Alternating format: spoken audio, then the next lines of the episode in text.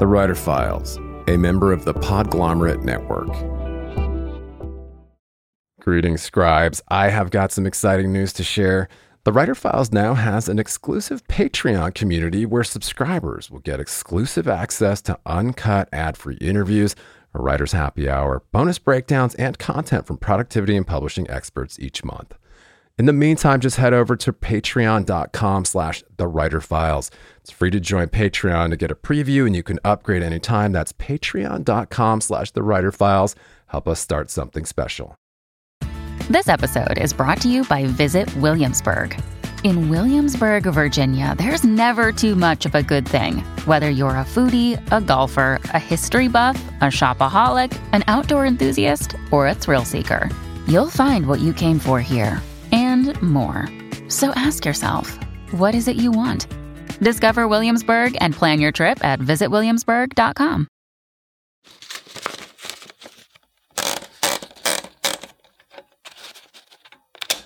And I, I still have a, a collection of, of rejection letters uh, from when I was like 12 and 13 and 14. then I put it away for a while because I thought you couldn't. Uh, some, someone told me you couldn't be a writer. It wasn't a way to make a living. But no one managed to tell me that about music. Uh, so so I did, I decided I would if I couldn't be a writer then then I would embark on the the much more lucrative uh, career of a folk singer songwriter. Greetings, scribes, and welcome back to the Writer Files. I'm your humble host, Kelton Reid, wishing you prolificness, prosperity, and peace of mind per usual. Award winning short story writer and novelist Sarah Pinsker talked to me about neural implants, meeting Ursula Le Guin, and her latest, We Are Satellites. Sarah is the 2019 Nebula Award winner for Best Novel for A Song for a New Day. The lauded and eerily prescient novel was set in our near future world following a virus and violent attacks that led people to limit almost all interaction to the virtual space. Sound familiar? Her latest is We Are Satellites, named one of BuzzFeed's best science fiction books of spring 2021 and described as a fascinating novel that explores how technologies can transform family dynamics. Sarah is also a multi hyphenate singer songwriter whose Nebula and Sturgeon award winning short fiction has appeared in Asimov's fantasy and science fiction, as well as numerous other magazines, best of anthologies, and been translated into multiple languages. In this file, Sarah and I discussed the heartache and thrill of getting rejection letters at age 13, her pandemic productivity blues, why she buys every indie small press sci fi collection, how taking a walk can coax the words to come, and stay tuned after the interview for a sample of the We Are Satellites audiobook, excerpted courtesy of Penguin Random House Audio, read by Bernadette Dunne. Stay calm and write on. And if you're a fan of the Writer Files, please click subscribe to automatically see new interviews as soon as they're published. And leave us a rating or a review on Apple Podcasts to help other writers find us. All right, we're back on the Writer Files, and I am honored today to be joined by Nebula award winning author Sarah Pinsker. Sarah, how are you today? I, I'm great. I'm excited. The book comes out today, so I'm full of caffeine and good energy. Excellent, excellent. Well, thanks for doing this and taking the time to rap with us about all things writing. Can't wait to pick your brain.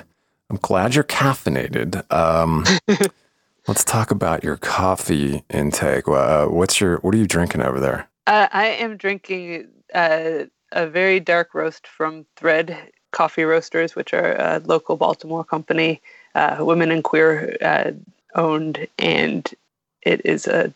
I, I only discovered it very recently, but it's really good. Mm. I myself am drinking a dark roast as well, so we can virtually toast to that. Yeah, I want to talk about the importance of coffee, but also your fantastic uh, writing career to date. And of course, it's your book birthday for We Are Satellites, so we can rap about that. But um, let's talk a little bit about your superhero origin story as we do with authors, kind of the, the Cliff's version of how you got here, because you haven't always been a novelist um, and you've got uh, this lauded short story collection under your belt. But yeah, let's talk about and how you got here, and you're you're you're uh, also a multi hyphenate. I understand. I was listening to some of your music earlier, and I'm very much enjoying it. Oh, thank you. Yeah, I, uh, I I always thought of myself as a writer. Like I was one of those kids who wrote stories, and then I was I was the kid who wrote stories and sent them to the magazines. And I, I still have a, a collection of of rejection letters uh, from when I was like 12 and 13 and 14. then I put it away for a while because I thought you couldn't. Uh, some someone told me you couldn't be a writer. It wasn't a way to make a living.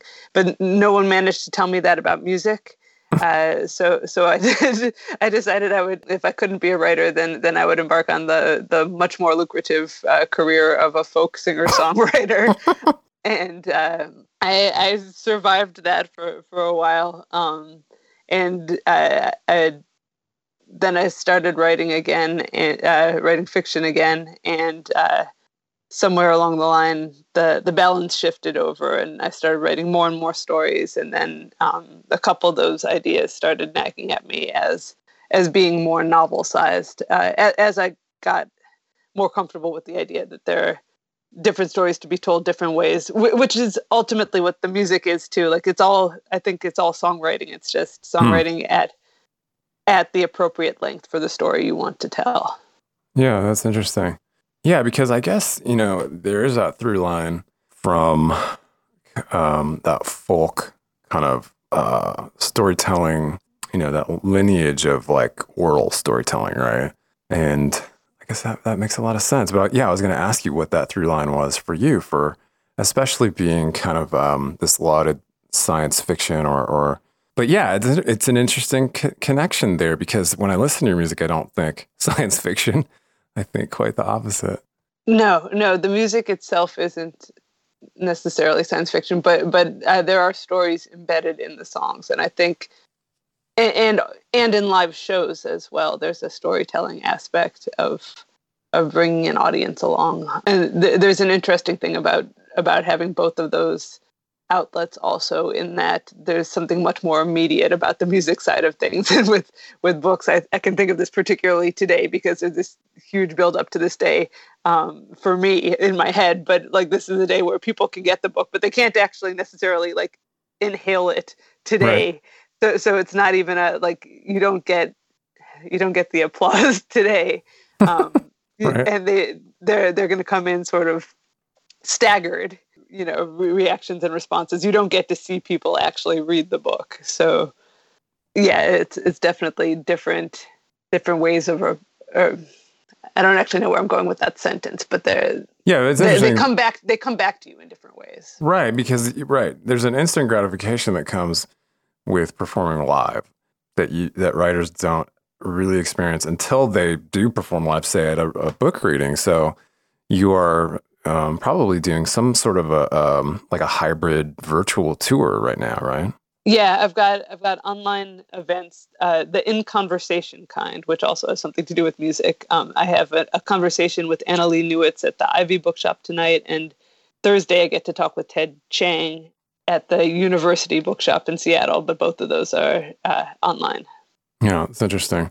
But yeah, uh, so so going back to this um, Nebula award winning novel, your debut novel, A Song for a New Day. Talk a little bit about that because it was uh, considered very prescient for um, this pandemic that we've all kind of been um, obviously dealing with over the last year uh, or so. But talk a little bit about kind of like what, what that feeling was like when the pandemic started for you and then people started to maybe reconsider that book of yours.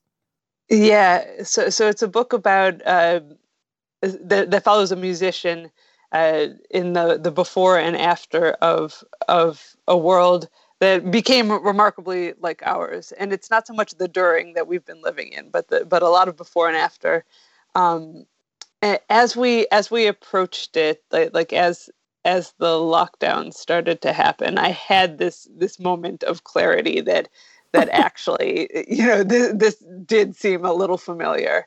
Uh, so the last reading that I did was actually from the last live reading that I did last March was was from a chapter that uh, that has to do with don't forget normal, um, and and people who were like writing down all the things that they they didn't want to forget. And and I read that out loud and uh, to a bunch of college students, thinking, oh, you know, like they're going away for a week thinking that they're coming back from spring break and i don't actually think they're coming back from spring break and, and it, that was how the, the rest and the, particularly because i had talked so much about music and how it would affect musicians and then it did this particular pandemic that we fell into did hit a lot of the same notes that as the one that i that i happened to write and and so so it was a continual uh, coming back to that like it like it did I, I did hit a lot of the right what ifs um, but I can't call it luck. Um, I don't know.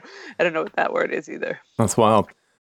And just a quick aside to revisit the exclusive Writer Files Patreon community where subscribers get access to uncut ad free interviews, a writer's happy hour, bonus breakdowns, and a lot more. I know that for serious writers, it can be more distracting than ever to cut through the noise, stay productive, and home in on what's happening in the publishing industry. Over eight years, we've provided a looking glass into the habits of professional writers and publishing industry insiders. And as your humble host, I've decided to launch a membership based Patreon for serious scribes to cut through the noise, swap tips and tricks, and hang out with like minded peers.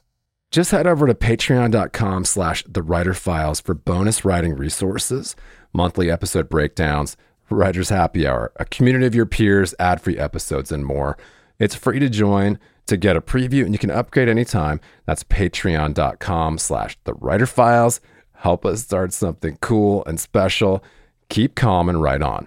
Well, I want to talk about We Are Satellites, your um, novel that just came out. And yeah, I want to talk probably just about the, I'm guessing the unique research that went into this book.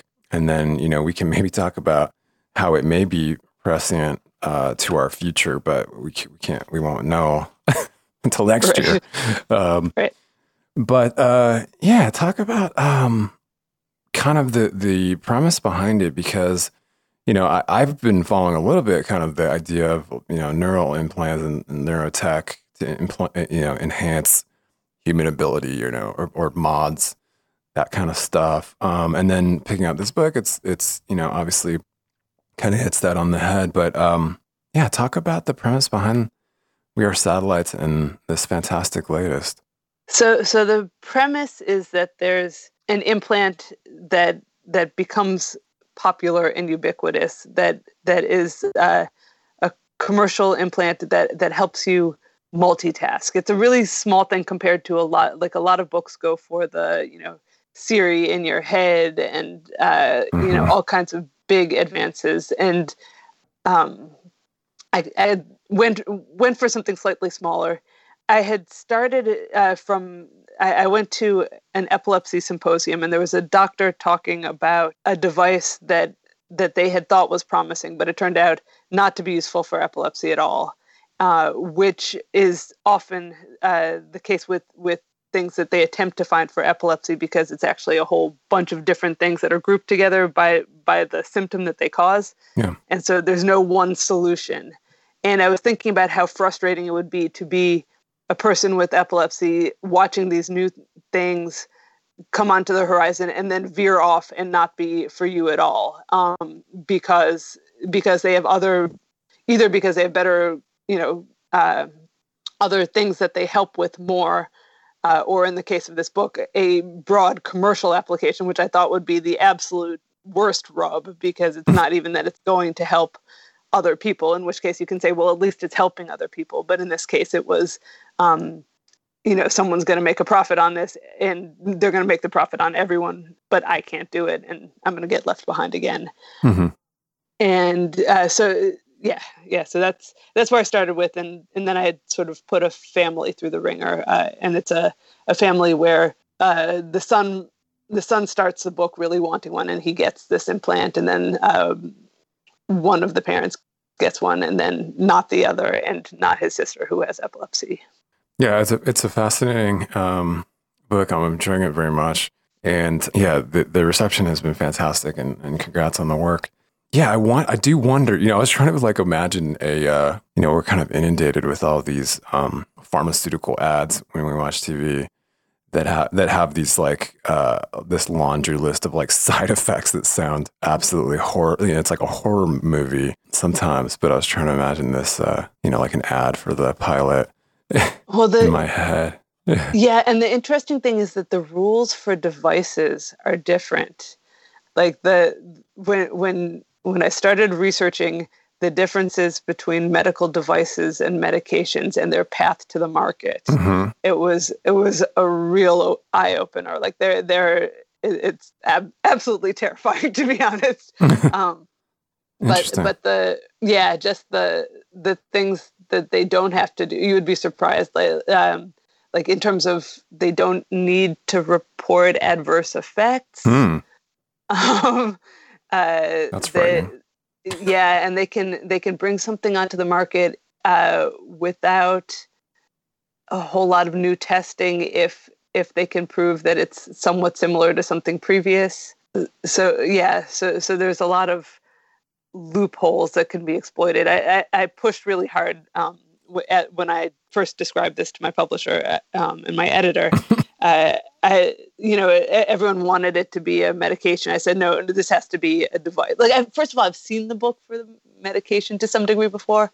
Like, I felt like I wouldn't be treading new ground with that. But, right. um, but there, there was a lot to be said about devices without even getting that far from, from reality. Honestly. Yeah, it's interesting. You know, and I, I could only help but think, and you had mentioned Siri, but I, I could only help but think that, um, you know, we don't know the far reaching side effects of all of us having these smartphones now kind of glued to our hands. But there are there are side effects, right? There are far reaching side effects that we that you know have been studied at some, but you know our brains are being changed um, by some of this behavior. Our, our kids, you know, are going to have uh, far-reaching effects that we just can't imagine, right? Not being not being uh, digital natives like they are. Yeah, it's fa- my uh, niece and nephew are seven and four, and it's fascinating to see what they can do already, um, just in terms of of yeah navigating devices. Mm-hmm. That's a little frightening. yeah, but um, yeah. So uh, let's talk a little bit about the writing process for you. Kind of like what what is um, the most prolific writing day for you? Uh, the most prolific writing day ever was on the short uh, the short story that preceded a song for a new day. Like, mm. uh, originally, I'd had a novelette called Our Lady of the Open Road, and I wrote eight thousand words of that in one sitting at my wow. favorite coffee shop. Um, it, that was a, a story and a voice that just flowed, um, which is why when I decided that would be my first novel, I, I gravitated to that same voice again because I could I could get into Luce's head very quickly and easily, and her chapters were were super easy to write. Um, most of my days are nowhere close to that. so it sounds like you're a coffee shop writer, which has been uh, probably a little cha- a little more challenging for you in the last year. How did you navigate that, and were you did you find that you were more uh, productive, less productive than this last year? Uh, less productive. Um, yeah. I, I, had a very, a very buzzy in the head year, just because of. I, I, think partly because of the book coming true. I, I mm-hmm. um, but also I, I sort of overextended myself last spring, and and so coming out of the spring, I, I needed, I needed a little bit of a break. So I, I. I've written, I wrote a couple of stories, and I did a lot of research for the next next book. Mm. Um, but I, I sort of forgave myself for for not doing a ton of writing. I'm I'm back into it now, but I I did need a break, um, and I do miss my coffee shop terribly. Yeah. Um, well, hopefully you can get back there soon. Yeah. As we all uh, are hoping, and um, I thought that the cover for We Are Satellites was pretty fantastic. You don't see this very often. That it's kind of a uh, like almost like a literal interpretation of the of the material, right? Yeah, uh, they they did a, an incredible job. I think it's I think it's absolutely gorgeous. I love the colors. Um, I the, they uh, I, I wanted I like um yeah it's very simple. Sorry, I'm getting distracted because I saw uh, what I thought was a spider on my book, but actually uh, it was a, a, shadow from outside playing oh, across good. the cover okay. as I looked at it. Um, uh, yeah, I, I, think it's a, a, great cover, and it's it's sort of literal, but it's sort of not because hmm. uh, like there's no point in the book where those char- where there are characters that you could quite map to those ages. Like sure. it looks like a uh, it looks like a parent holding the hand of a young child. Um, right who has a the blue light of the pilot on on their head and um, there's never a point but uh, there's never a point where either of these kids is that young right uh, in the book but it, it captures the feel of it perfectly to me it, like there's a slight ominousness because it's like the everything's in shadow and you see this blue light on the kid and then the the stars up above i just think it's beautiful yeah it's a nice one yeah so um Let's talk a little bit about your influences. And, you know, you said that you've been submitting short stories since you were a teenager. And then, uh, so you've probably been, you know, a, a great student of both, uh, you know, like science fiction um, collections of yore. And talk talk a little bit about some of your influences, or you know, some of your more recent colleagues that you're enjoying, or you know, kind of have on your nightstand. Sure. Um, on the on the older side, uh, I grew up in a house that was full of uh, science fiction. Um, my my father had uh, had uh, subscriptions to all the magazines, uh, like from the time he was 10 mm-hmm. and um, and he did all of the year's best anthologies, and um, and then the like science fiction book club books that uh, and and a whole lot of them were collections. So I, I grew up on a lot of short fiction, a lot of Le Guin. Mm-hmm. Delany Sturgeon, um, Vonda McIntyre, um, like the 70s, the, uh, Octavia Butler. Uh, and I've got all of his books here, so I'm just looking up from the shelf right now. Mm-hmm. Um, and and uh, yeah, that that sort of smoothly progressed into um, all of the wonderful collections that are coming out now. Um, I, I buy everything that uh, my own short story publisher was Small Beer, and that was my dream was was getting a collection with them because literally every time I'm at a convention with them, I buy everything that I don't have. Mm. Um, so so uh, Isabel Yap's new uh, collection, Never Have I Ever. Um, Alaya Dawn Johnson's new collection. Um, those are sort of sitting here waiting for me to read them because uh, the semester just finished. Um, Molly Gloss, oh man, there's so many wonderful people. Even just if you look at who's who's got books out today, like Zen Cho has a new book out today. Mm. Um, P. Djeli Clark has a new book out today. Like I, I just want to read everything now. That's cool. Yeah. So, um, what's next for you? I know you said you said next, next, the next, next book. So, so does that mean you've finished the next? Oh no, I was kind of sort of jumping ahead of this book. Um, okay. I don't have, I don't have the next one after this finished the the idea that I had for the book after this one was an idea that I knew was going to take some time and a whole lot of research, and um, that was part of what I was doing last year. Uh, yeah.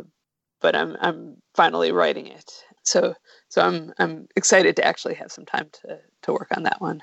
Right, right, and and promote this one, which is all, all very fun for you, I'm sure. Um, juggling the things.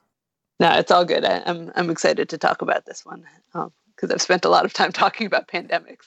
right. So, so it's uh, fun to talk about uh, why you shouldn't let Elon Musk put a an implant in your head. Well, congratulations on all of your successes, and um, yeah, we'll, we'll before we wrap up with your advice to your fellow scribes and just how to persevere during uh, times of adversity. Um, we'll do a fun one. If you could have dinner with any author from any era, all expense paid, of course, to your favorite restaurant in the world, who would you take and where would you take them? Oh no. um, oh man, I I have I'm gonna totally mess up this answer because I don't have a good answer for that at all. Um, I would want uh, Ursula Le Guin. I would like to have a chat with Ursula Le Guin Le Guin because I never got to meet her. Mm-hmm. Well, I did get to meet her, but I was a snotty teenager to her. Um, even though I was a huge fan, um, I was I was just full of myself, and I didn't actually get a conversation um, that I would have liked. And so I would love to to uh, go somewhere with her. Um, I don't know where that would be. Um, this is a very unsatisfying answer, but at least I gave you an author. Um, Okay. All right. Take her out for a for a taco or something. yeah, yeah. Um, that's what I'm having for dinner. Oh, perfect. Um, yeah. What, what kind of tacos are you having for dinner? I am. It's actually a new place that we haven't been. I can't remember the name. My wife is going to run out and grab them in between my my uh, interviews and my event tonight. Nice. Um, but they have they have a mushroom one that looks really good, and then they Mm. have one that's like cauliflower and bean, and I think there's a squash blossom one. I'm vegetarian, so so all three of those sound really good. Squash blossom tacos. That's a new one with Ursula Le Guin. I like it. Um, yeah, I just put those two together. You didn't. Yeah. you No, you're good. Intimate doing that. that I, I, I didn't that far. um, yeah. So uh, we appreciate your time, and um, I'm going to point at all the things, of course, sarahpinsker.com and the latest. Uh, you are on Twitter, where satellites is everywhere, and I'll, I'll link to that. Um, anywhere else you want to point listeners before we wrap up? Ah, that's good. Thank you so much. Yeah, you bet. Thank you for your time. Um, yeah. Do you have a pearl of wisdom for for your fellow writers on just how to keep going? Yeah, uh, just just get that first draft down. It doesn't have to be perfect. Uh, take a walk if you need to, um, so that you're not looking at a blank page, and come up with the next sentence while you're on the walk. I like it. Keep walking, keep writing, get that uh, crappy first draft down. Yeah. Well, thank you so much for your time. Um, best of luck uh, in the promotion and, and the uh, hybrid uh, yeah tour. So uh, hopefully you'll come back and rap with us again in the future. Sure. Thank you so much for the good questions.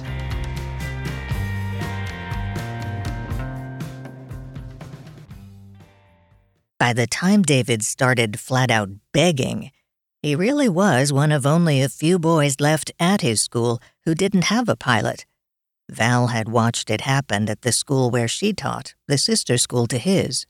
If half her students had them by the time class had let out for summer, three quarters had them when they returned in the fall.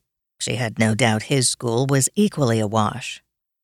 You're a scholarship kid among rich kids, she pointed out over dinner.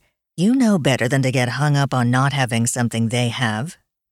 She piled brown rice onto her plate before passing the rest along and helping herself to the next bowl's contents steamed broccoli. Her health kick put the whole family on a health kick, so as far as she could tell, they were busy resenting her for that, too. David sat opposite her, his gangly body rigid with annoyance. The food hadn't reached him yet, and he clenched his empty plate in two white knuckled fists like a steering wheel. Next, you say, I grew up with nothing, and that's how I learned I didn't need anything to be happy. As David said the words, Sophie mouthed them along with him, and Julie stifled a laugh. Was she that predictable? But you went to public school, Ma. I'm different already. Why make me even more different? It's not like the surgery is expensive. He must have seen Val cringe at the word surgery because he changed his approach. Who ever heard of parents refusing their kids something that helps them study better? I go to public school, right? Sophie asked. Yes, said Julie, spooning rice onto her own plate, then their daughter's. Until you're old enough to go where Ma teaches. Julie passed the rice back to Val, and the rest of the serving dishes made their way around the table to each of them in turn. David relaxed his death grip on the dinnerware to heap rice, then broccoli, then half a chicken onto his plate. They always served him last these days, a forced measure after the night an entire French bread disappeared before his mothers and sister had gotten any. Making more didn't help. His teenage stomach expanded to greet whatever food arrived in front of him. Val had called him BC for a while for boa constrictor, after she dreamed he'd unhinged his jaw to swallow the whole Thanksgiving turkey. There was silence while they all chewed. Val hadn't been patient enough with the rice and felt mildly guilty about it. She was a decent cook, as long as she didn't rush things, but on school nights her poor family ate everything al dente. A moment later, David raised his fork in triumph, a spear of broccoli impaled on the tines. Think of the health benefits, Ma. I'd have more time. I could join the track team. Val exchanged a look with Julie. They'd been trying to get him into some kind of physical activity for two years. He had steadfastly refused to join any clubs or teams. They hadn't pressed as long as he kept up his schoolwork and spent dinner and the hour afterward with the family. Let us talk it over, Julie said. Is that, I want to say no, but I don't feel like fighting over dinner? Or will you really talk it over? he asked. Sophie giggled. Both, Val said. Time for a new topic. Sophie, how's fourth grade treating you today? My teacher farted during math. Julie's shoulders started shaking. Val tried to hold it together. That's it? Did you learn anything? David grinned. Maybe Sophie didn't, but I guess the teacher learned not to eat beans for lunch. How do you know what my teacher ate for lunch?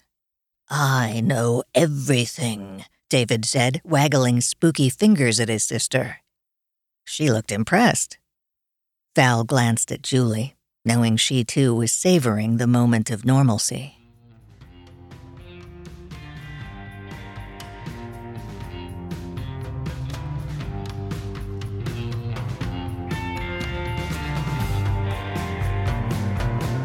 Thanks so much for joining us for this episode of The Writer Files. And if you enjoy the podcast, please subscribe to the show and leave us a rating or a review to help other writers out there find us. You can always leave a comment or a question and visit the entire archives at writerfiles.fm. And you can chat with me on Twitter at Kelton Reid. Cheers. Talk to you next week.